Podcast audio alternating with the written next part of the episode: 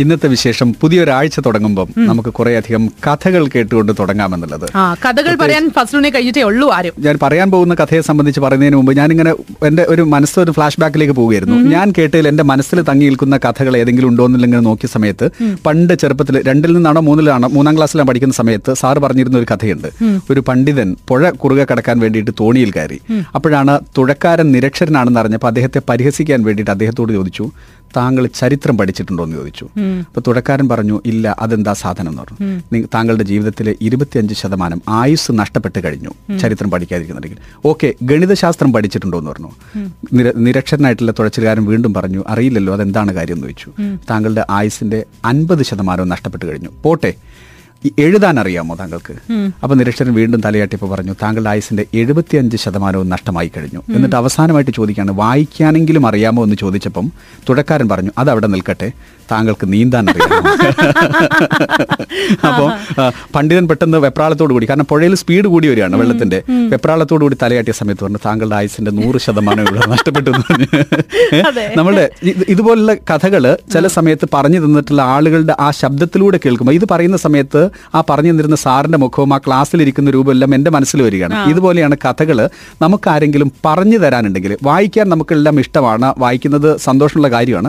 പക്ഷെ അതിന് വേണ്ടിയിട്ടുള്ള ഒരു എഫേർട്ട് എടുക്കാൻ നമുക്ക് എല്ലാവർക്കും മടിയാണ് കഥകൾ പറഞ്ഞു തരാൻ നമുക്ക് ആരെങ്കിലും ഉണ്ടെങ്കിൽ അതും പ്രത്യേകിച്ച് നമ്മൾ അറിയപ്പെടുന്ന നമ്മൾ ഇഷ്ടപ്പെടുന്ന എഴുത്തുകാർ ഇഷ്ടപ്പെടുന്ന കഥാകൃത്തുക്കൾ അവർ അവരുടെ ശബ്ദത്തിൽ തന്നെ നമുക്ക് കഥ പറഞ്ഞു തരികയാണെങ്കിൽ എങ്ങനെ ഉണ്ടാകും എന്നുള്ള ഒരു ആലോചനയിൽ രൂപപ്പെട്ട ഒരു സംവിധാനത്തെക്കുറിച്ചാണ് പറയാൻ പോകുന്നത്. മലയാളത്തിൽ ഇപ്പോൾ അറിയപ്പെടുന്ന പ്രമുഖ ഷോർട്ട് സ്റ്റോറീസ് എഴുതുന്ന പി എഫ് മാത്യൂസിന്റെ ശബ്ദത്തിൽ അദ്ദേഹത്തിന്റെ ഒരു കഥ കേട്ടുകൊണ്ട് നമുക്കിതിലേക്ക് പോകാം. തൃത്വം. കൊച്ചൂട്ടാ ദേ എറപ്പേലാശം വിളിക്കണ്. വെക്കം ചെല്ലേ. കടലാസിന് കാറ്റ് പിടിച്ച മട്ടിലെ സ്വരം ഡോറി ചൂച്ചിയുടേതാണ്. എറപ്പേലാശന്റെ ബാല്യക്കാരി ആശ നാട്ടുസൂക്കേട് പിടിച്ച് കിടക്കയില്ലേ ചൂച്ചി? സൂക്കേടൊക്കെ മാറി. താൻ ചെന്നിട്ട് വേണം ആശാന് കുളിക്കാൻ. എറപ്പേലാശാൻ കൊച്ചൂട്ടന്റെ ഒന്നാം പതിപ്പ്. കടവാരത്തിനിപ്പുറമുള്ള പാഴ്പ്പറമ്പുകളുടെ ഉടയോൻ. ആരും പോരും ഇല്ലാത്തോൻ. ആറടി പൊക്കം ഒത്ത തടി ഉടുതുണിയില്ലാതെ അനക്കമറ്റ് നിൽക്കുകയാണ്. പല്ലുവേദന പൂക്കൾ വാരി വിതറിയ പോലെ നാട്ടുസൂക്കേടിന്റെ കുരുക്കൾ ഉണങ്ങി പുള്ളിക്കുത്തായി മാറിയ മഞ്ഞിച്ച ദേഹത്ത് ഇളം ചൂടുവെള്ളമൊഴിച്ച് ഇഞ്ച തേച്ച് ഉരച്ചു കഴുകുമ്പോൾ താനൊരു ശില്പിയാണെന്ന് കൊച്ചൂട്ടന് തോന്നി. ശില്പത്തിലെ പൂവിതളുകൾ കൊഴിഞ്ഞു വീണുകൊണ്ടേയിരുന്നു.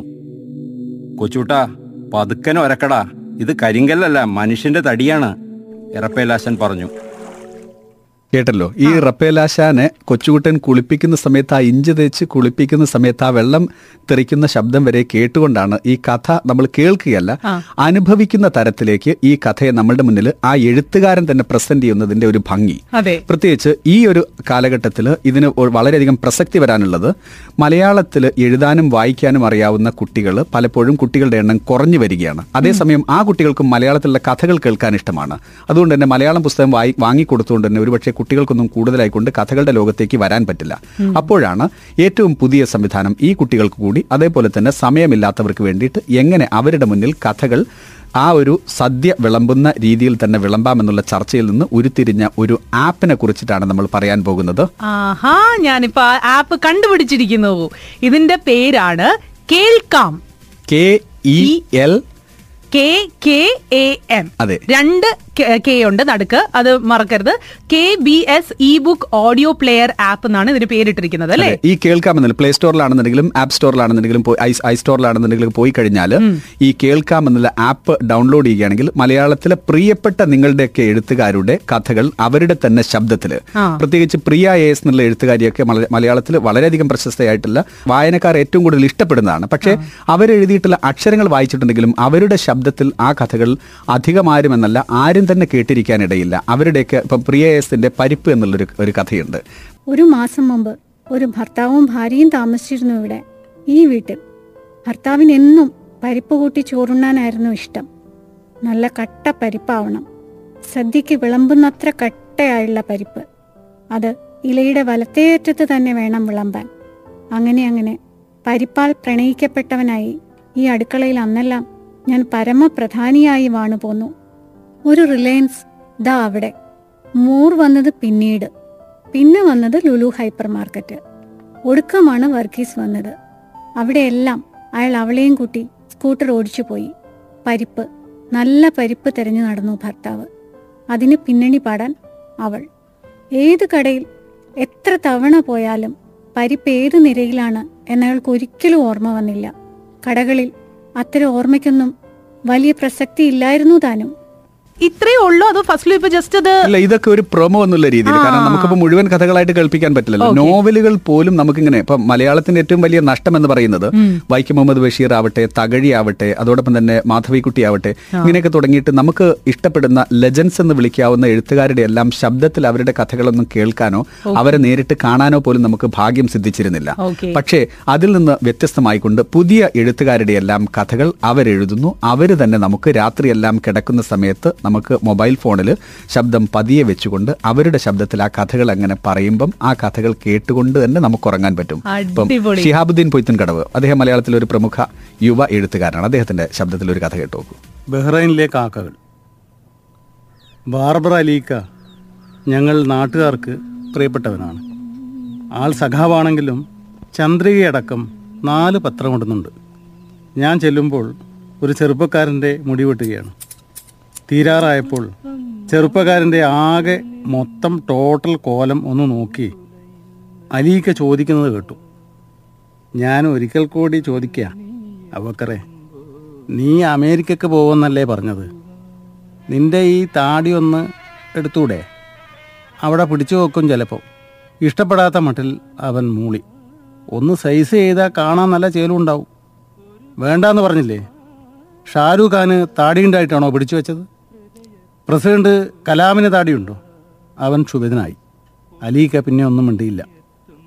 എന്റെ തലയേൽപ്പിച്ചപ്പോൾ തന്നെ അലീക്ക പറഞ്ഞു കൊഴിച്ചിൽ കുറച്ച് വേഗത്തിലാണല്ലോ. നമുക്ക് പ്രത്യേകിച്ചൊന്നും ചെയ്യാനില്ല അലീക്ക ഞാൻ ദയനീയമായി ചിരിച്ചു. ബഹറിനിലെ കാക്ക ആ കഥ കേട്ട് വരുമ്പോഴേക്കും നമ്മളുടെ മനസ്സിൽ ആ ബാർബർ ഷോപ്പിലേക്ക് സലൂണിലേക്ക് നമ്മൾ തിരിച്ചു പോകുന്നു ആ പാട്ട് ബാക്ക്ഗ്രൗണ്ടിൽ കേൾക്കുന്നു. ആ കത്രികയുടെ ശബ്ദം പതിയെ മുടി വെട്ടുന്നത് കേൾക്കാൻ പറ്റുന്നു.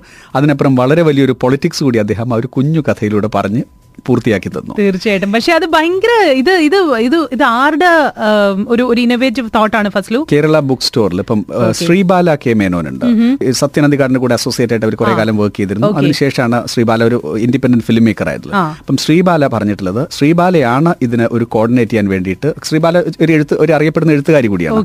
ശ്രീബാലയാണ് ഈ പറഞ്ഞ എഴുത്തുകാരെല്ലാം ഇപ്പം അഷിത അതുപോലെ Priya S P F Mathews Shihabuddin Poythumkadavu Damodar Radhakrishnan ഇങ്ങനെയൊക്കെ തുടങ്ങിയിട്ടുള്ള എഴുത്തുകാരെല്ലാം ക്രോഡീകരിച്ചുകൊണ്ട് കോർഡിനേറ്റ് ചെയ്തുകൊണ്ട് അവരുടെ ശബ്ദത്തിൽ അവരുടെ നോവലുകളും ചെറുകഥകളുമെല്ലാം ഓഡിയോ ആപ്പിലൂടെ നമ്മളെ കേൾപ്പിക്കുന്നത്. ശ്രീബാല തന്നെ ആപ്പിനെ കുറിച്ച് വിശദീകരിക്കുന്നുണ്ട്. കഥ കേൾക്കുക എന്ന് പറയുമ്പോൾ നമ്മളെപ്പോഴും കുട്ടികളുടെ കാര്യം ആലോചിക്കുക. കുട്ടികൾക്കാണല്ലോ കഥ പറഞ്ഞു കൊടുക്കുക. പക്ഷെ മുതിർന്നവരാകുമ്പോഴും നമുക്ക് നമ്മുടെ ഉള്ളിൽ എല്ലാവരുടെ ഉള്ളിലും ഒരു കുട്ടിയുണ്ട്. എപ്പോഴും എല്ലാവർക്കും കഥകളെ നറേറ്റ് ചെയ്ത് കേൾക്കാൻ നല്ല ഇഷ്ടമാണ്. അപ്പൊ മുമ്പ് ഇത് നറേറ്റ് ചെയ്ത് സി ഡിയിലായി സി ഡി വാങ്ങി കേൾക്കുക. അപ്പൊ കുറെ പേര് ഓഡിയോ ബുക്സ് സി ഡിയിൽ ഇവിടെ ഇറക്കിയിട്ടുണ്ട്. അപ്പോഴൊന്നും ആൾക്കാർ അത് സി ഡി വാങ്ങി കേൾക്കുന്നു എന്നൊക്കെ ഉള്ളത് ആണെങ്കിലും എപ്പോഴും നമ്മുടെ കയ്യിൽ ഇപ്പൊ ഉണ്ടാവുന്ന ഒരു എക്യുപ്മെന്റ് ആണ് മൊബൈൽ ഫോൺ അല്ലെങ്കിൽ ടാബ് ഇതെല്ലാം. അപ്പം അതിന് ഇപ്പൊ നമുക്ക് പലതരം ആപ്സ് നമുക്ക് പരിചയമുണ്ട്. അപ്പൊ അതിൽ കൂടെ കഥകൾ നിങ്ങൾക്ക് റെക്കോർഡ് ചെയ്തിട്ട് ഓഡിയോ സ്റ്റോറീസ് കേൾക്കുന്നത്. നിങ്ങളുടെ കയ്യിൽ എപ്പോഴും എപ്പോഴും ഫ്രീ ആയിരിക്കുമ്പോൾ നമ്മൾ അങ്ങനെ പാട്ടുകൾ കേൾക്കാറുണ്ടല്ലോ. അതുകൊണ്ട് അതുപോലെ എന്തുകൊണ്ട് കഥകൾ കഥകൾ വെറും ഒരാൾ വായിച്ചിട്ട് മാത്രമല്ല അതിൽ മ്യൂസിക് സൗണ്ട് ഇഫക്ട്സ് ഇതെല്ലാം കൂടിയിട്ട് അതൊരു അനുഭവമായിട്ട് എന്തുകൊണ്ട് നമുക്ക് ആലോചിച്ചുകൂടാ എന്ന് ഒരു ഒരു ചിന്തയിൽ നിന്നാണ് കേൾക്കാം എന്ന ഓഡിയോ ബുക്ക്സ് തുടങ്ങിയത്. കേൾക്കാം ഓഡിയോ ബുക്ക്സ് തുടങ്ങിയപ്പം ഇതിന്റെ ടെക്നിക്കൽ സാധനങ്ങളൊക്കെ നമുക്ക് ഇങ്ങനെ ആഗ്രഹിക്കാൻ മാത്രം പോരല്ലോ. അപ്പൊ Kerala book store dot com അതിന്റെ ടെക്നിക്കൽ കാര്യങ്ങളെല്ലാം നമുക്ക് ചെയ്തു തരാനായിട്ട് മുമ്പോട്ട് വന്നു. അപ്പൊ നം കേൾക്കാമെന്ന ഈ ഓഡിയോ ബുക്സ് അവരും ഈ കേരള ബുക്ക് സ്റ്റോർ ഡോട്ട് കോമും ചേർന്നിട്ട് കഥകൾ നിങ്ങൾക്ക് ഒരു ശ്രാവ്യ അനുഭവമായിട്ട് ഈ ഓണക്കാലത്ത്. അല്ലാത്ത സമയങ്ങളിൽ നമ്മൾ അശ്വതയുടെ മയിൽപ്പീലി സ്പർശ എന്നൊരു ബുക്ക് ഇറക്കിയിട്ടുണ്ട് ഓഡിയോ ബുക്ക് അത് കൂടാതെ ഇപ്പം ഈ ഓണത്തിന് ഓണപ്പതിപ്പുകൾ നമ്മൾ പലതരത്തിലുള്ള ഓണപ്പതിപ്പുകൾ നമ്മൾ വായിക്കാറുണ്ട് വർഷങ്ങളായിട്ട്.